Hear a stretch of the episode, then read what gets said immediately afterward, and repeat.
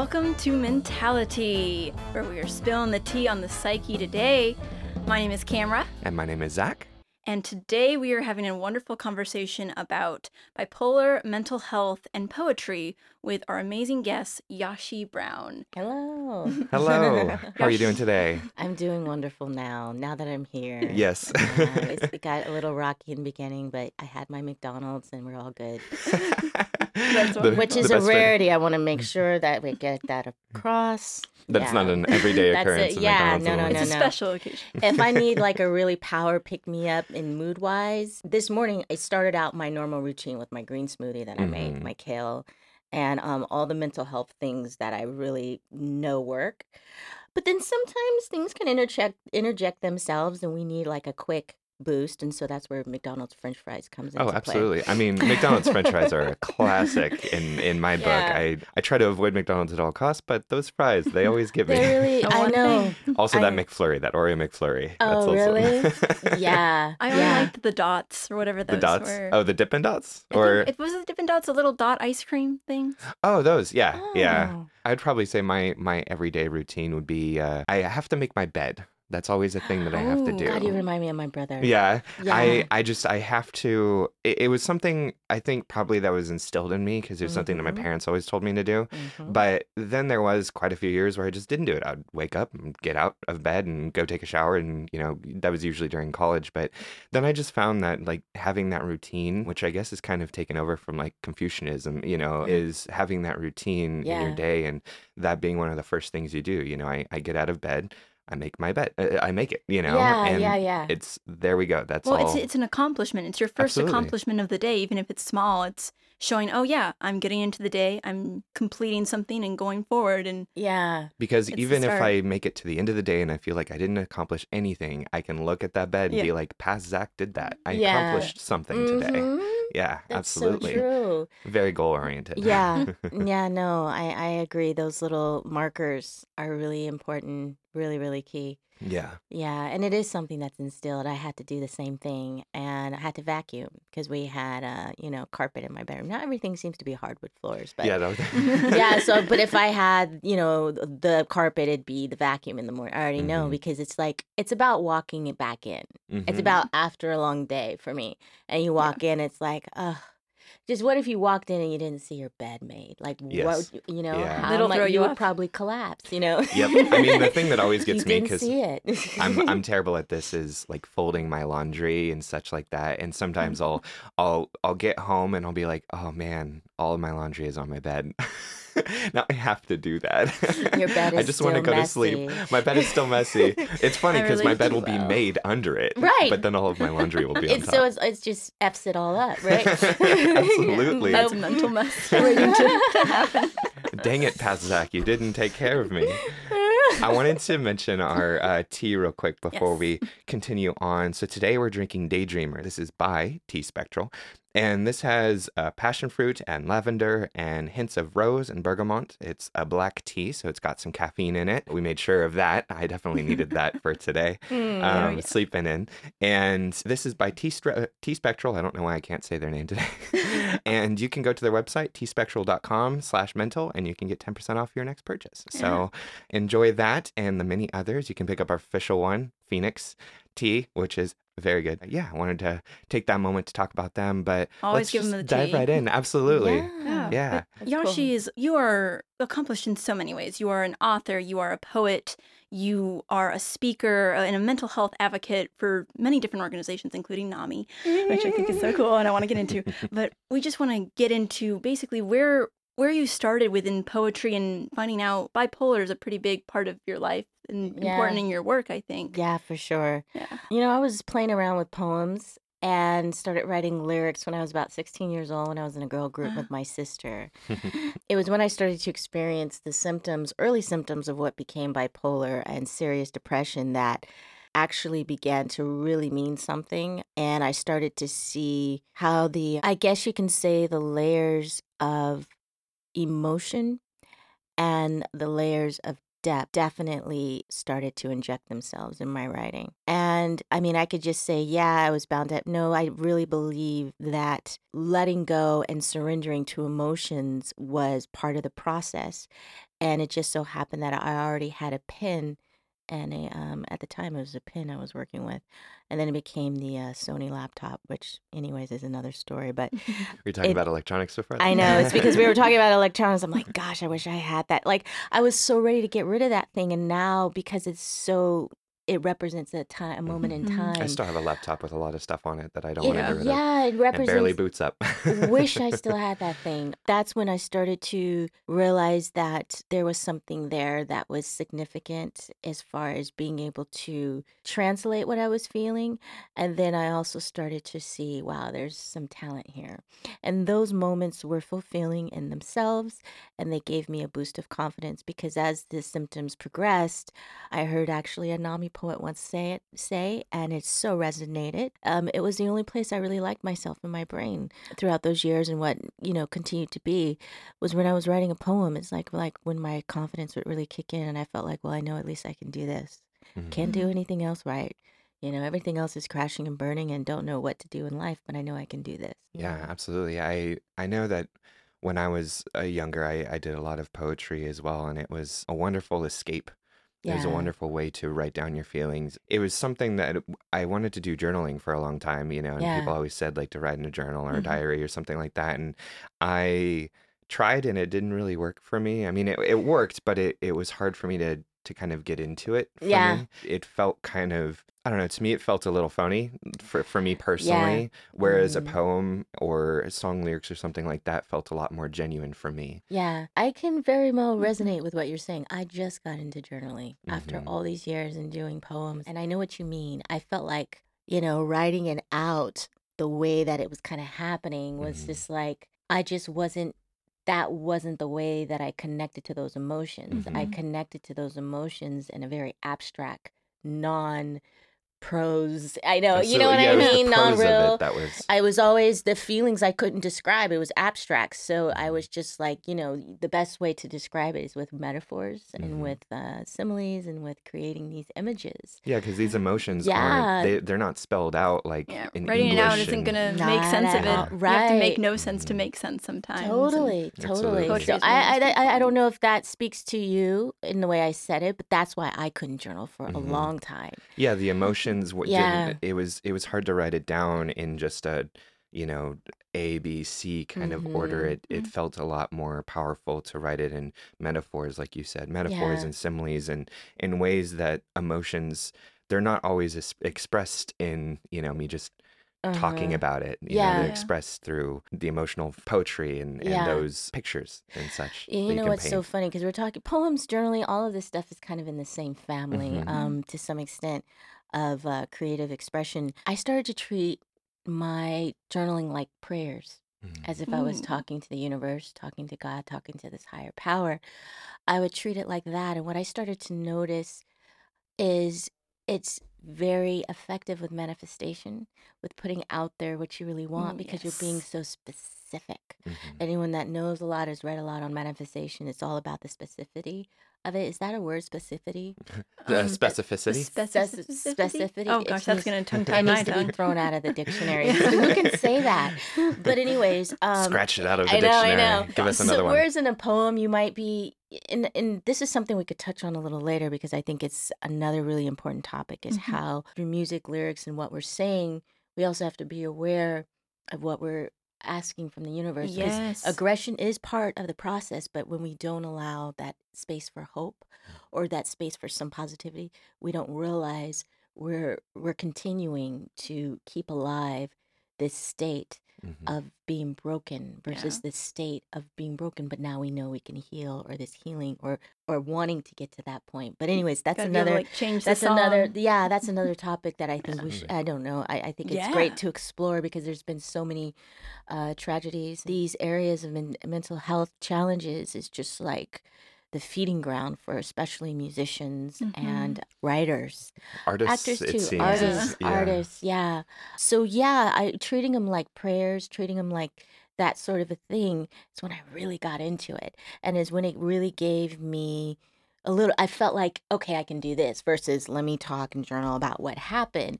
It felt like now is opening myself up to something that was close mm-hmm. to that, you know.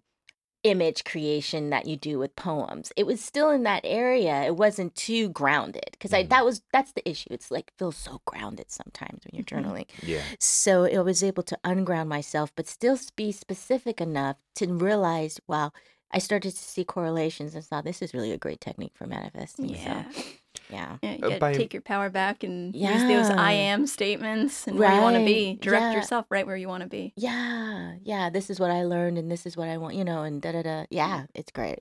Something that you said really kind of struck a chord with me of, of why the difference between journaling and poetry and such is journalism, uh, journaling does feel a little bit more like grounded, like you said, whereas poetry does feel like it has that air of looking beyond what is what is right here. You know, mm-hmm. journaling is so much, this is exactly what happened. This is exactly kind of how I feel. Whereas poetry is not only exactly what happened and exactly how you feel, but also how it felt and also yeah. what it can feel like in the future. Right. And it feels a little bit more forward moving and even yeah. it, it's timeless. You yeah. know, uh, journaling feels a little bit more in the present, whereas poetry and lyricism is, is timeless. It can, yeah. it can express the yeah. past and the future as well. There's like infinite freedom, mm-hmm. you know, to it. You, yeah.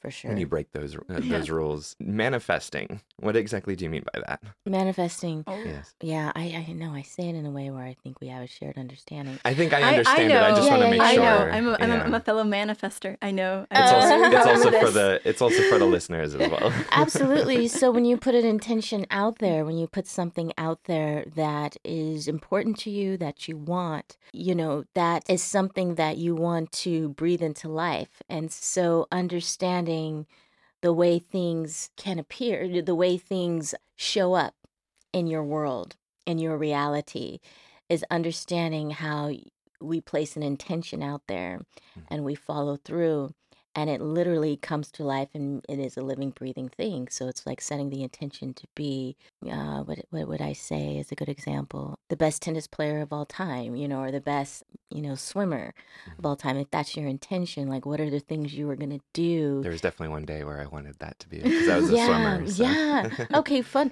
Funny. So so there's things that you do, mm-hmm. that you say, that you rehearse. There's things that also that are abstract in addition to the daily routine, the you know the the physical. There's an also a mental part that's behind it, that's manifesting, that that's making that come to life. So understanding the correlation between our thoughts, but more importantly our emotions, and how those emotions translate into making something come to life and you achieving your, you know, what you desire. Now it also works both ways. You can manifest something you don't want using the same idea. So thinking negative, that that negative constant um, rethinking your brain, which mental health to definitely, the, that the is at the cornerstone. Spiral, that always, the downward mm-hmm. spiral. This is, you know, I'm never getting anything in life and I'm never going to have this and these people do that. And that you're manifesting again in that way. So you are creating and you are making that come to fruition because that's where your thoughts, but like we said, your emotions are now geared into that space, which is really powerful. And that's what's really causing those things that you don't want to show up. So manifesting goes both ways. Both positive and negative, yeah, kind of yeah. um, self-fulfilling prophecies almost. Yeah, of, yeah. Thoughts, yeah. emotions, actions, you know, all of that stuff is very, very... Just think, just know that when you're thinking whatever, it is literally treated as matter, treated as not something that, oh, it was just a thought. No, treat it as a living, breathing thing, because that is what's happening. We're just, we don't live in a um, a society that takes these things seriously enough. Mm-hmm. Yeah, I don't think.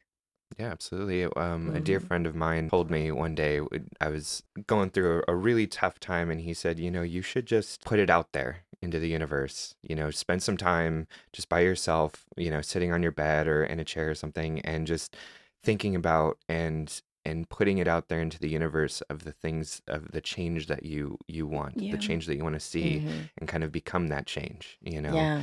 And so, you know, that's what I did. And, you know, it's it's it's amazing that even even just that that mind change of uh-huh. going out there, sitting there and being like, look, I'm going to make this happen, you yeah. know, however that is, and putting it out into the universe. Mm-hmm. it, it does change things. It puts you into the direction that you Absolutely. want to be going in yeah. without you realizing it. By, by manifesting what you're going to do, how you're going to do it, or even what you want, it gets your brain into the process of even unconsciously thinking about, okay, how are we going to do this? Let's do this. Let's start preparing for this. Mm-hmm. So you're not just in a rut. You're like, oh, your your brain is figuring out how it's going to be, and it's picking up on certain things in your life and yeah. trying to connect it together then.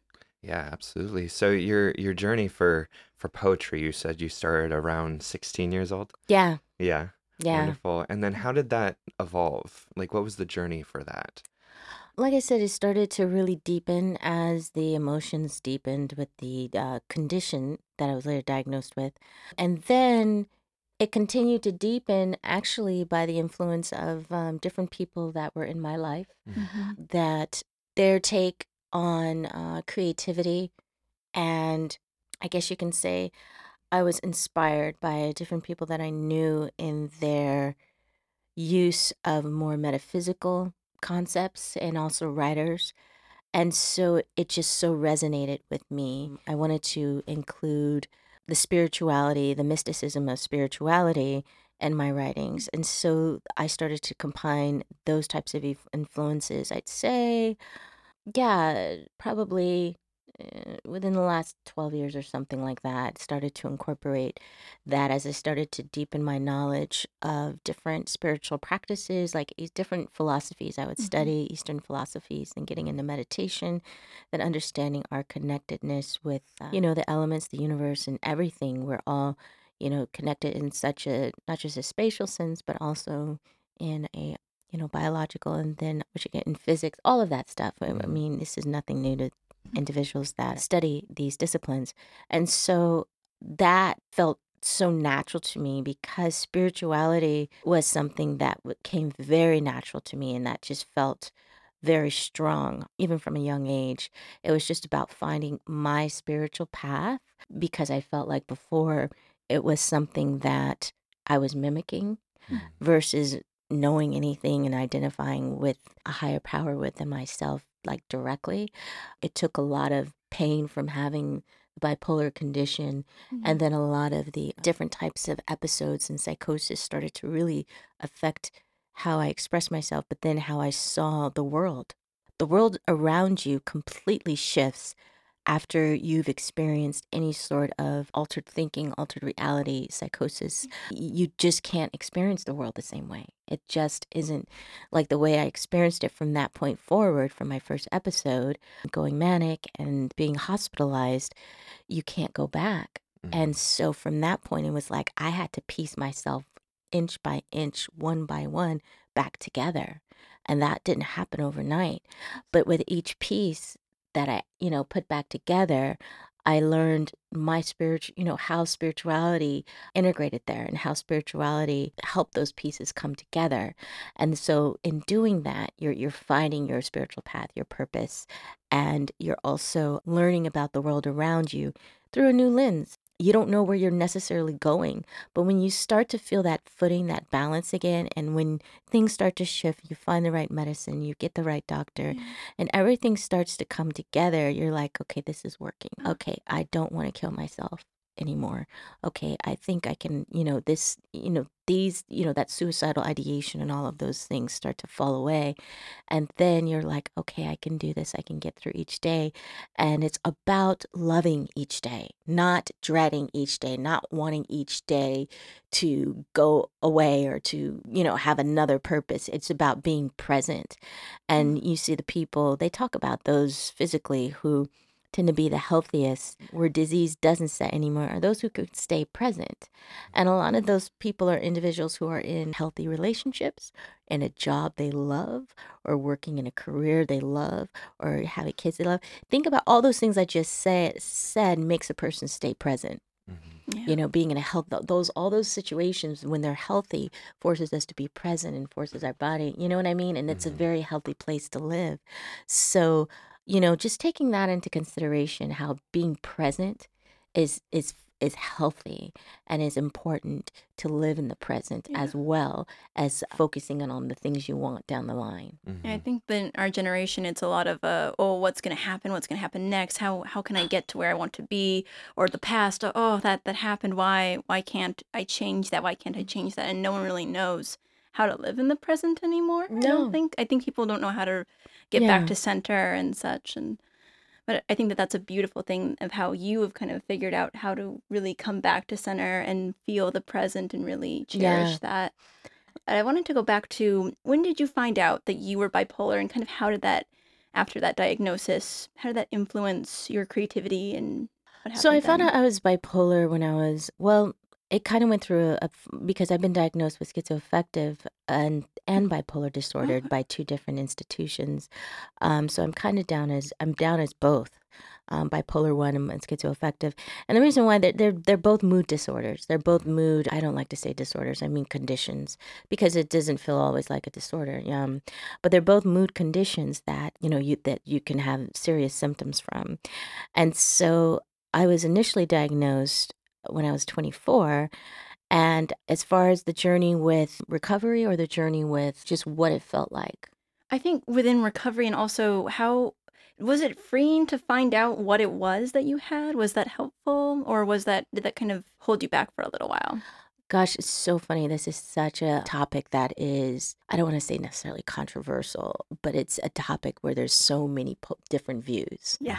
Because a lot of people are like, oh, there's no labels. Take away the labels. You know, the labels is what's causing all the issue, and there are no labels. But actually, it was devastating, because I was first told I was uh, schizoaffective. Schizo- so all I heard was that schizo word, which is mm-hmm. is not, I, I mean, Very I hate. Stigmatized. So stigmatized. Even using that shortened form of that word is, you know, definitely stigmatizing. If you, if and, you don't um, mind, could you explain a little bit what schizoaffective is? Yeah, yeah, so what schizoaffective is, is you have the same highs and lows of bipolar type one, which is the more severe of the bipolar, and you have the uh, psychosis episodes. But what happens with schizoaffective is, once you come out of the manic state, you can still sometimes have residual Uh, psychosis, so still have moments of psychosis, but you're no longer manic.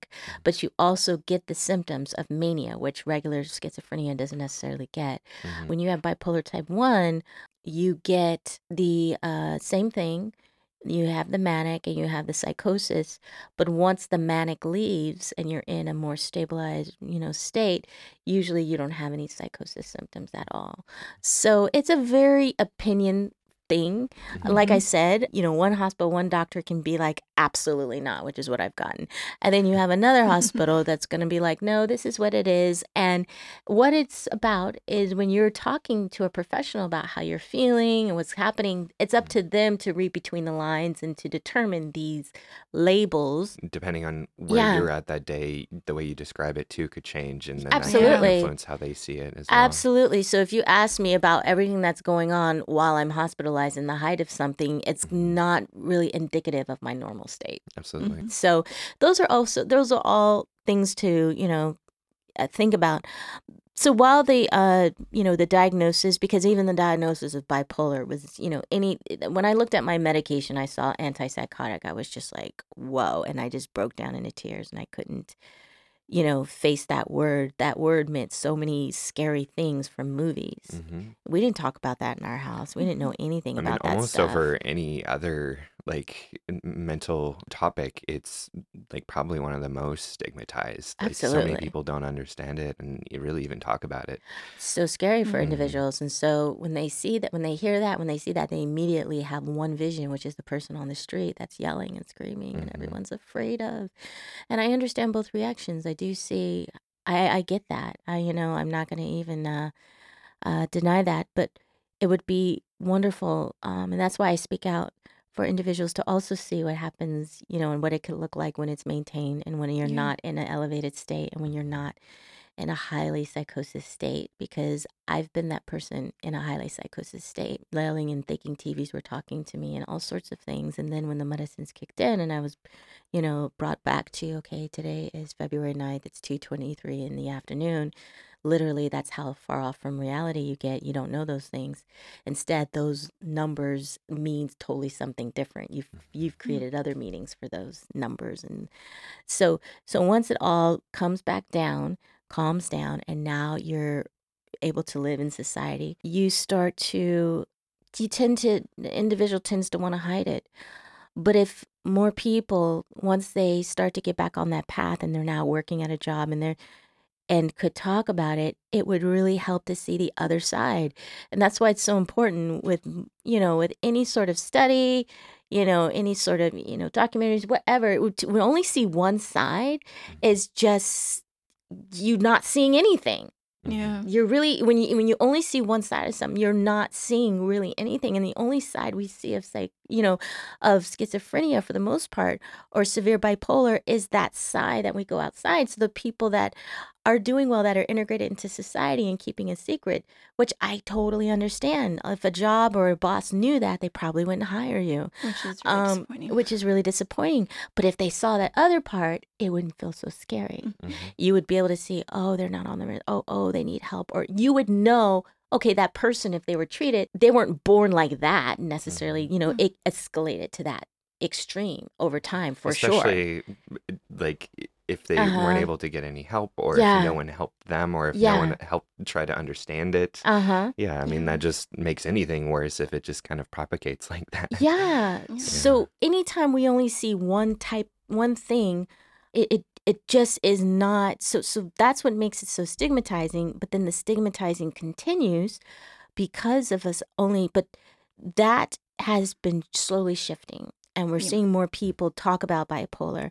And we see a lot of artists come out and they're talking about bipolar. And we've even seen some people come out and talk about schizophrenia. I truly believe we, the reason why we don't hear more about schizophrenia, it is a little more, de- it is more debilitating, but also it's still in its archaic forms of Tr- accessible treatments.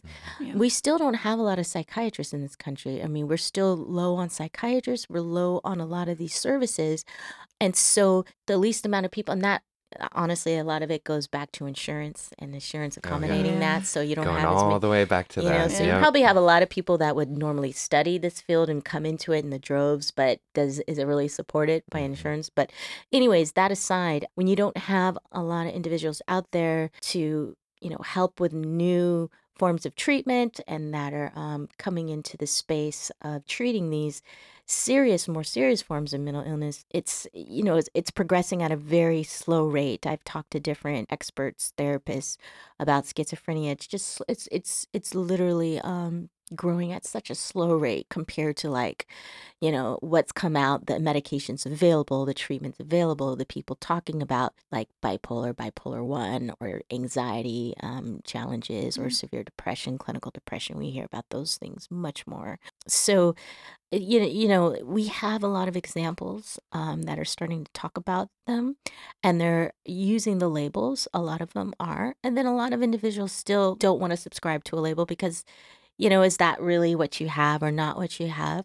I think it's each individual's. They're going to they're going to find their way. For me, it helped me realize I wasn't alone.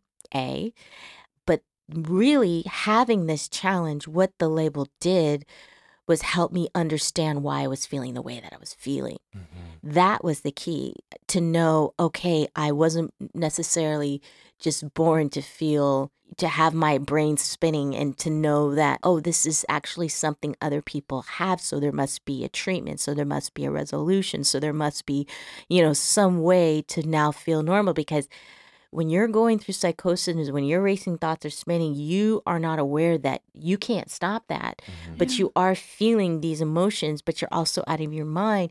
So when everything calms down and you're on the medicine, you're like, wow, what just, what was that? When you're given that label, that was very helpful to me. It was very empowering. It was very much so. But at the same time, I felt like I just felt um, embarrassed. I'm you sorry. know, yeah. And that's because of the rest of society's stigma. So it had a twofold. Something that always kind of stuck with me. I, I had a friend ask me why I loved writing down quotes. Mm-hmm. I, I really like quotes. Um, I think I've talked about this before, but she asked me why, like if she was down or something, I would send her a quote. And I said, to me, it felt nice to know that you're not alone.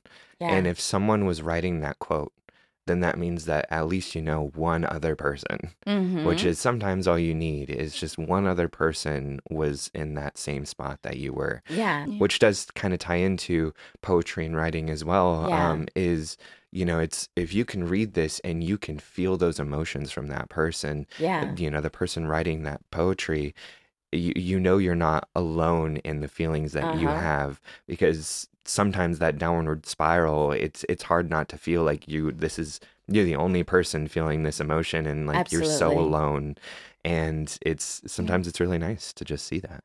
Oh yeah, it's a great topic to discuss. I understand if someone doesn't want to feel like, well, I don't have that label, mm-hmm. because I do feel that way. I just, you know, I don't want to be defined necessarily by a label. I, you know, that bipolar girl, our existence, we're we're much more than that. Human beings are much more than that. Yeah. So I can, I, I definitely can empathize with the individual that doesn't want that attached to them. For actual practical reasons, it helps to formulate a community, mm-hmm. and yeah. it helps to form. It's it's it's practical. You know, it is. To some, some degree. Yeah, because if no community. One has labels, then yeah. essentially you all just become completely one hundred percent individuals if you're because you don't have a community, yeah. which, which is isolates. A good thing. I mean, being an individual is an amazing thing, but it also isolates you. And mm-hmm. there's a there's a give and take, and there's a pro and I con to both. You got to yeah. find a, a balance of both. Mm-hmm. Yeah. And I think it's what's tough with the mental health community is, I mean, we're we're on a good trajectory where we're talking about stuff now, and it's it's either a cash grab or it's also or it can be a good thing, mm-hmm. but what I hope that media and with poetry and different forms, more severe debilitating ones like schizophrenia and bipolar, is we can t- take the scary out of it. Take the take scary the out of scary schizophrenia. Out of like we gotta take the scary yeah. out of it. And and I don't know, it's funny, talk about labels. That might be a label we might want to rethink.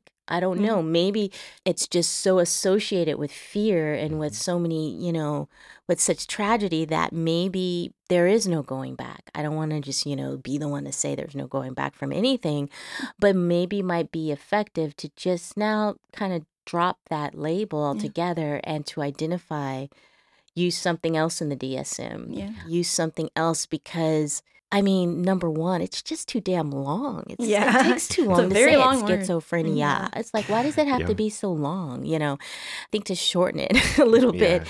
And then I really think it'll help. And the other reason why I think it would be a good idea to rethink the name, people think it means something that it's not. Yeah. Everybody oh, think it thinks it's, uh, you the know, multiple. Been redefined. Everybody basically. Think it means, mul- everyone I talk to that, you know, even in the mental health space and then outside, they think it's multiple personalities. Totally different. Which awesome. Is a totally different thing, and actually a not very common mm-hmm. condition. That's its own, you know, and it would be interesting to talk about what that condition is and why yeah. it manifests mm-hmm. itself in the way. But that's actually a personality versus um, a mental disorder or mood disorder. Yeah. I have a like friend who has dissociative yeah, identity disorder. Yeah, and they've it, called it identity, yeah, which yeah. is which is great.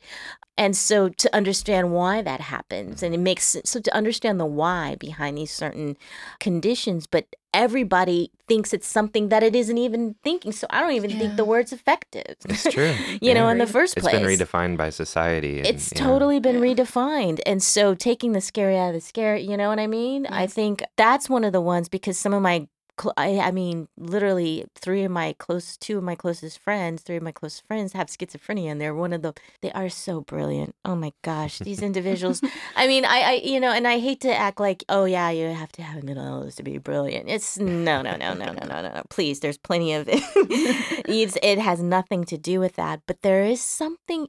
When it when the individual is able to get to a point of functioning in society and they're able to maintain their condition, it truly is not an illness. Mm-hmm. It is, a, I mean, with with schizophrenia, the mental discipline and the mental ability to function and have that simultaneously, it is a superpower. Sorry. Yeah. It is a superpower. I was just about to say that Cameron says that all the time. She calls it a superpower, and yeah, I love it. Yeah. yeah. No, I mean, and, and for bipolar, to manage the yeah. moods and to do all of that, for sure. But to manage the inner workings of your brain and to be in that space at both times, people, mm-hmm. it is a superpower. It is what it is. To some of my friends in that space and that I just I just applaud them. And if we could, there's they're not the only ones. Mm-hmm. There's others. There's plenty of others. But there's this label. There's this. You walk. You know, you go into an interview with that. Oh, yeah. we, we, had a, we had a whole episode about that. Yeah, yeah, yeah. And, and forget about it, yeah. you know. So they, if we even after you have the job, yeah, after yeah. you, because if so, if you're doing there, then they're like, well, is something gonna set off? Mm-hmm. yeah, yeah. So, you know, so do I don't have know. To tiptoe so, around you, yeah, walk on eggshells, is that a thing? So yeah. you can't even really. You gotta hide. Mm-hmm. You gotta really hide. Which again a adds to that downward spiral of, mm-hmm. of not having that community, not having that support, and it can make it worse. Yeah. For know? Sure. But with community and possibly the right medication or just the right mm-hmm. avenue to navigate your mental health, each each one is definitely possible to manage and to influence the superpower in the yeah. right way. No, for sure. Absolutely. I love that you both call it a superpower. It's it's awesome because she's she's called it a superpower for almost every episode, and it's wonderful. Oh yeah, and you know, I mean, I like I said, I've heard it attached to different challenges, mental mm-hmm. health challenges, and definitely to manage a challenge in that. But there's certain conditions that you really gotta understand how to to really. It's an ongoing, and it's just it's just you have to applaud those individuals. And from the ones that I've seen, they are able to manage their symptoms by literally challenging their brains. Their yeah. brains have to be so challenged that they can now, that it doesn't wander into creating other, th- it's doing all those other things because it's not like challenged. And they, mm-hmm. so once they have that super challenging goal and they're, they, they're operating at a high level, it lessens the symptoms. I feel like I'm constantly yeah. tinkering with my brain and my yeah. mental oh, health yeah. so that I can al- almost get through the day. And, mm-hmm. it, you know, it, it manifests in different things, whether it's writing something or creating something or, you know, going out and and discussing these things with people mm-hmm. and all of this different stuff. But I'm constantly having to set those goals and constantly having to tinker little different things of, you know, maybe I need a little bit more caffeine today just so that my my brain can like operate on the level that it needs to be mm-hmm. so that I don't go into that like depressive spiral. yeah. No, no, no. I hear you. Yeah. I hear you. You're not alone in that in a lot of ways. Do you feel sure. like when you got medication, the right medication, do you think that that helped? Or it, it, and also did it take away or help you with your poetry? So it was a game changer for me, being on the right medicine. Before then, I was having all the fluctuations. I was being that pain in the ass to the people around me because I was having the fluctuations. Before completely. Medication or, bef- or before, before you found the, the right medicine. medication? Before before the right medication. Okay, got it. Because when I was on, well, before I wasn't on it all the time. Mm-hmm. I was I was taking it, you know, when... When you felt like it, or when I felt like, well, when I say, "Oh yeah, I should take that thing the doctor said," oh yeah, yeah I should course. Probably do that. Yeah. Let me take it, or I missed a day. I'm like, okay, I'll take it tomorrow, not realizing I'll double up next day. No, don't right. do that. yeah, no, no, no, not with mental health, not with mental health. I um, was all over the place, and so when I finally, so so that'll so not taking it every day, not taking it every so often, or not taking it at all, all of that is the same thing. It's mm-hmm. kind of just, it'll keep you all over the place. Yeah, roller coaster. Right? I mean, for the most part, it probably will. So when I got on the right medicines, and when I when they when I was really just talked, sat down and talked to by my doctor, she really, because I was still in that pattern of, oh, I didn't take it today. Mm-hmm. She just said, you have to take it every day. You have to take it every day. Otherwise, we don't know what to change. We won't know what's working. We don't know where to go. And I was feeling so crappy, and I was just so hopeless, depressed, and ill and out of my mind that it made sense, though. And I had to start somewhere. Mm-hmm. So I just made sure to do it. And when it started to work, and when I forgot that I was unhappy, when I forgot that I was unhappy, is when you couldn't, I couldn't turn back every single day since then. And that was in um, two thousand eight. I have not turned back. And I've been on the same, same dose, same medications now. In answer to what you were saying, yeah, my poetry before was, was good. As far as now, I think it's way better uh-huh. because I'm able to still tap into those spaces. But I'm able to feel the full range of emotions, and the emotions are more real. They're less like influenced by influenced by mania. You've got more control over I have it. More control, and I'm still able to tap into all that creativity. It's not something I can't tap into, but you just got to remember with bipolar and with with the medications, you can have a, it could have a flattening feeling, like you're taking away emotion and feeling, which is the complaint and why a lot of artists don't stay on it, because art is what artistic expression that's, if you're an artist and that's taken away, you're taking away everything. Mm-hmm. Yeah. You're literally taking away everything. Is is what it feels like. Yeah, because the they're person. tapping into that to you create. You know, that's what that's what they mm-hmm. do with their. You know, that's they're an artist, and so the one thing that they feel connected to is the one thing that's jeopardized with medicine. I mean, you tell me which one you choose. Mm-hmm. You know, so when I was on the right medicine, I didn't realize I was on, I didn't feel like I was on medicine, number one. And number two, I was able to now feel the full range of emotions. So I was able to feel excited for when it was time to feel excited. And then I was able to genuinely feel sad when something was sad, not feel sad when something wasn't sad. So that makes sense. We That's do nice. have sadness for a reason. I mean, those yeah. things, those emotions are very real, and it helps. It, it, it's That's part of the human experience. Mm-hmm. So it's not about deadening all that. We we we have to understand the, its place, and we have to understand how to channel it. That that's the key. And so I was able to experience that full range, tap into it, and because of that, I was able to have more control over my creativity yeah. and my poetry, which would make sense. Yeah. And then I wanted to get into People of Poetry. Uh-huh. What what is that? When did you start that, and what are you hoping to do with that? Yeah, so People of Poetry uh, started in the concept. It was funny because the concept was between a friend of mine and I, and we were um, just kind of playing around with different types of, I guess you can say, ideas to, you know, the, around doing a community about poetry or poems or something like that. And we were at my grandmother's house, and we were, she's like, pop, something. She's like, what do you, pop? I don't know what that is, a pop. You know, because my family, pop music. Yeah. Not that yeah. I had to actually say that, but um, and so that's pop when music, I, what? yeah, I know, right? And then that's when I said People of Poetry, mm-hmm. and then it all makes sense. So it was definitely um, my friend Helen and myself coming together as far as on the title, and then from there, I started to do poetry workshops in different hospital settings, uh, well, hospital setting, uh, Metropolitan State Hospital, and that was for forensic patients, mm-hmm. so individuals that were dealing with a mental health issue, and they were had a known diagnosis, but had, you know, gone through some law issues with the law. So I would go in there and do poetry workshops, and the feedback was just so enormously, overwhelmingly amazing, which was so beautiful for me because um, that kind of happened by accident. So I, I started going in and, and kind of going in that route. And um, now we're going into another phase. I don't want to say the concept just mm-hmm. yet, but it's going to be close to the name, the concept. I haven't really worked other than that a lot with it, just because I've been so focused on the speaking aspect of my career. Yeah. I do a lot of speaking with a lot of different organizations. I do storytelling, you know, and I'm also now working on my, uh, I finished the audio book, but the audio musical version of my poems. What? So, That's crazy. Oh, yes. That's so yeah. cool. Wait, tell, um, tell us a little bit more about your, your book a little bit, mm-hmm. which that came out in two thousand twelve. Yeah, uh, Black Daisy and a White Limousine. Yeah. It's just about the journey of, I guess you could say, coming of age, mm-hmm. you know, from a young lady into womanhood, into finding, you know, finding yourself, finding yourself in all different ways. And I feel like I'm totally still finding myself from that time period of when I first wrote it. There's just a lot of older poems that I started to write when I started to feel better, actually, as well. And I incorporated a lot of those pieces.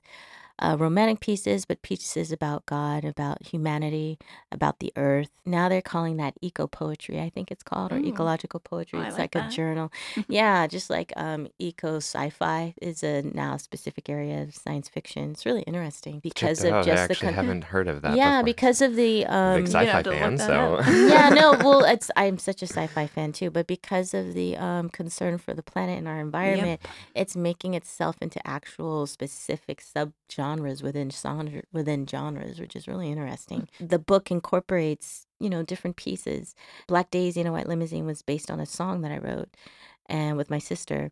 And so I just took it as the title. I've always identified with that in not just a literal sense to some degree, but also just feeling that darkness inside and that feeling of void and like you're devoid of any light. It's like you have this hope, you know, you're this beautiful I guess you can say, piece of nature, like a flower, like a daisy.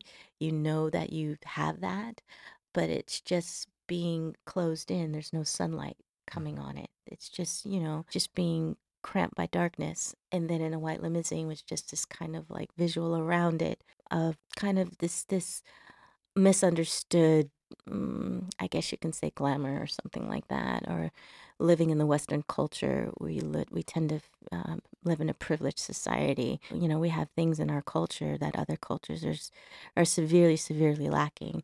Mm-hmm. Um, even though we have things that are severely lacking as well, but we have a lot of conveniences. We have a lot of things to be blessed for.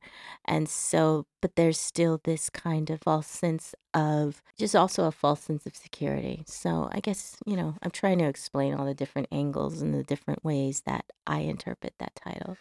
I wish I could just take that that clip and send it to ever basically everyone in my life, because this is something that I think only Cameron knows for the majority of the listeners. But a lot of my new coworkers and such, I've had them call me light, and it's for almost the exact reason that you mm-hmm. described, is is that it's feeling devoid of light, you know, feeling devoid of, of sunlight and emotions and things mm-hmm. like that. And it was kind of my way of manifesting in the world, of having someone call me light, having mm-hmm. having that word there, yeah, you know, manifests it. And yeah. it, it made me feel happier uh-huh. and things like that. And it just, it really helped, and it, it still is helping. So, I mean, that the way you described that was like, wow, I I wish I could have described that to people. oh, wow. You did. Now you have a, a new soundbite. I know, right? But that's poetry. That's yeah. something you can't literally write down in a journal. Absolutely. You're taking yeah. back the light.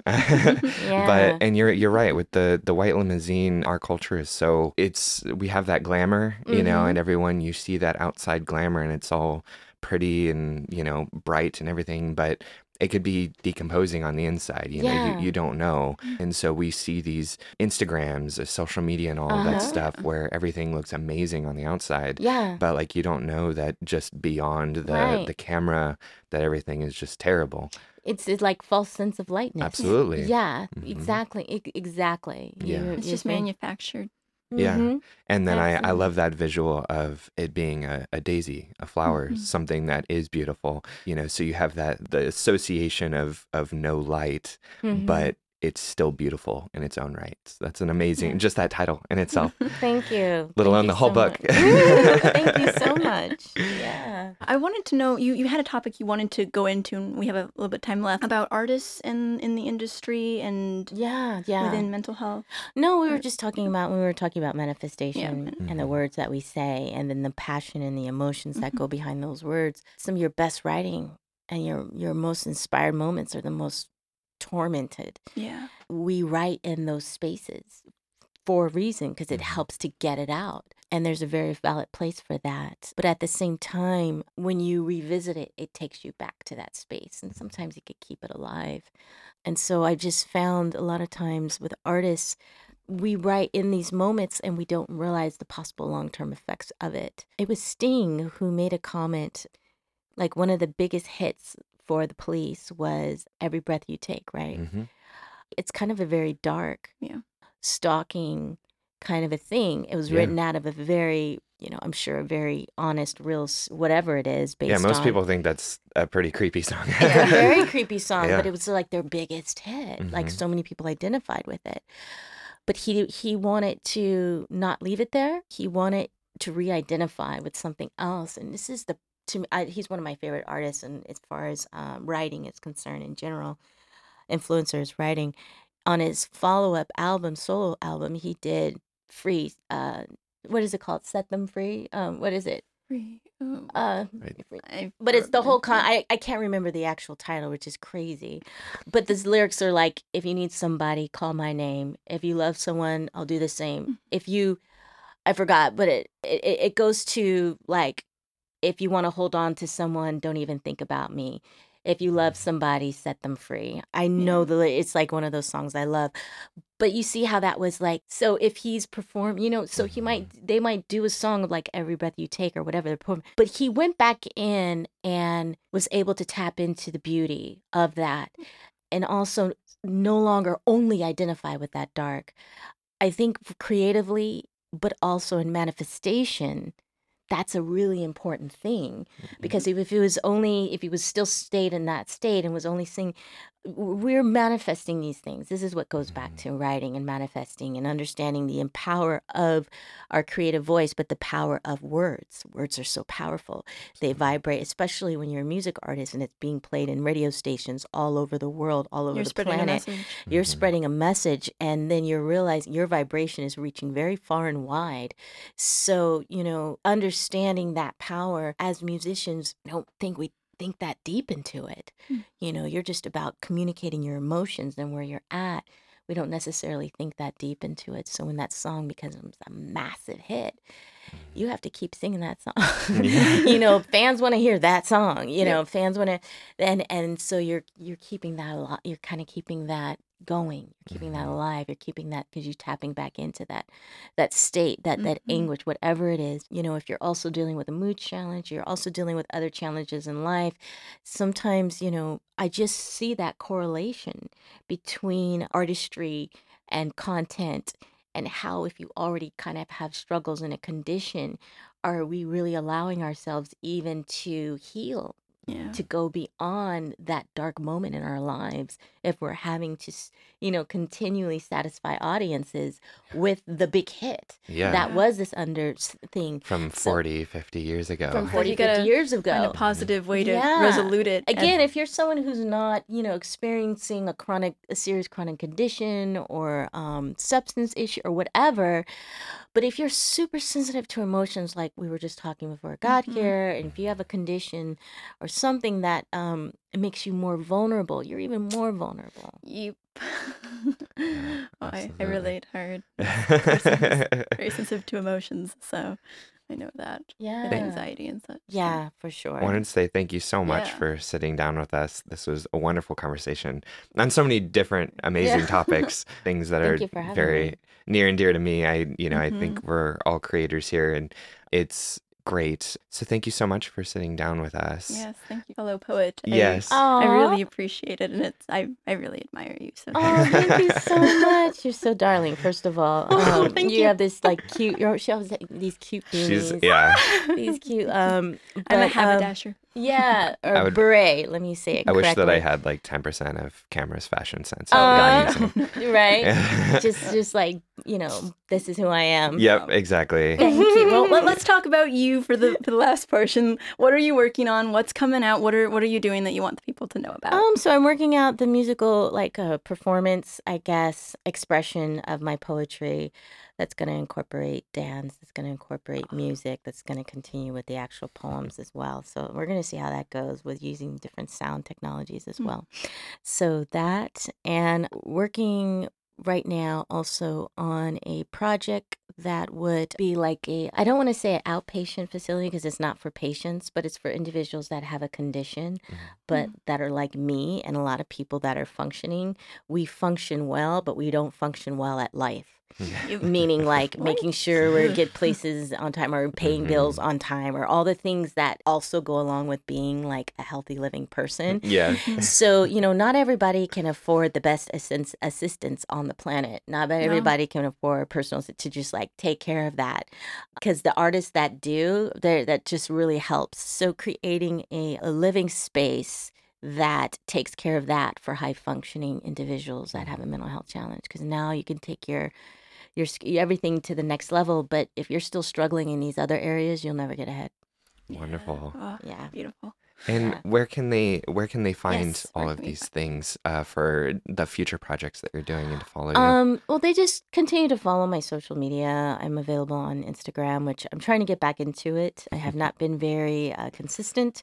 And a lot of it has to do with the fact that I am in a transition working on different things. So it's kind of like once each aspect has its definitive visual, then, um, you know, all of that's going to make much more sense. But in the media, in me- meantime, Twitter is probably your Twitter and Instagram. Is it uh, at Yashi Brown or? Yeah. yeah. All of it is at Great. My name. All right. Y A S H I B R O W N. I have the privilege of having a unique name, so I'm able to get everything. You know, yeah. Gotta the, love it. You don't have the, to have any the, numbers. All the, all the handles. I don't have to go through the stress other people yeah, do. With I like, know. Can you imagine like Amanda five three four two at Gmail. Every time I see that, I'm like, oh, poor thing. It's funny. You're probably calling out one that exists, too, because there's I know. just so right, many. Right, right, right. I'm probably even, and to me, that was, like, authentic. no, we know. always like to end it off with a laugh. Yeah. Oh, my God. Cameron, where can they find you? Uh, you can find me on Instagram at Cameraflage, C A M A R A F L A G E. And my website, cameron rowan dot com, Rowan spelled R A U E N. That's my real last name. I hide it sometimes, but you know, Cameron's fun. So. Fun fact, I didn't know what her last name was for quite a few months after I knew you. No, you did. Your name was Roland for a long oh, time. Oh, yeah, because that it just makes more sense. Cameron Roland would be so much easier if it was. It yeah. really makes my name fully unique. um, yeah. And you can find me at EPSEC, E P S E C H, on Instagram. I've deleted all of the other social medias. And you can find Mentality at Mentality Talk on Instagram, on Twitter, on Facebook. Yeah. And you can email us. You've heard our voices and our vibrations. We'd love to hear yours as well. Mentalitytalk at gmail dot com. Yeah.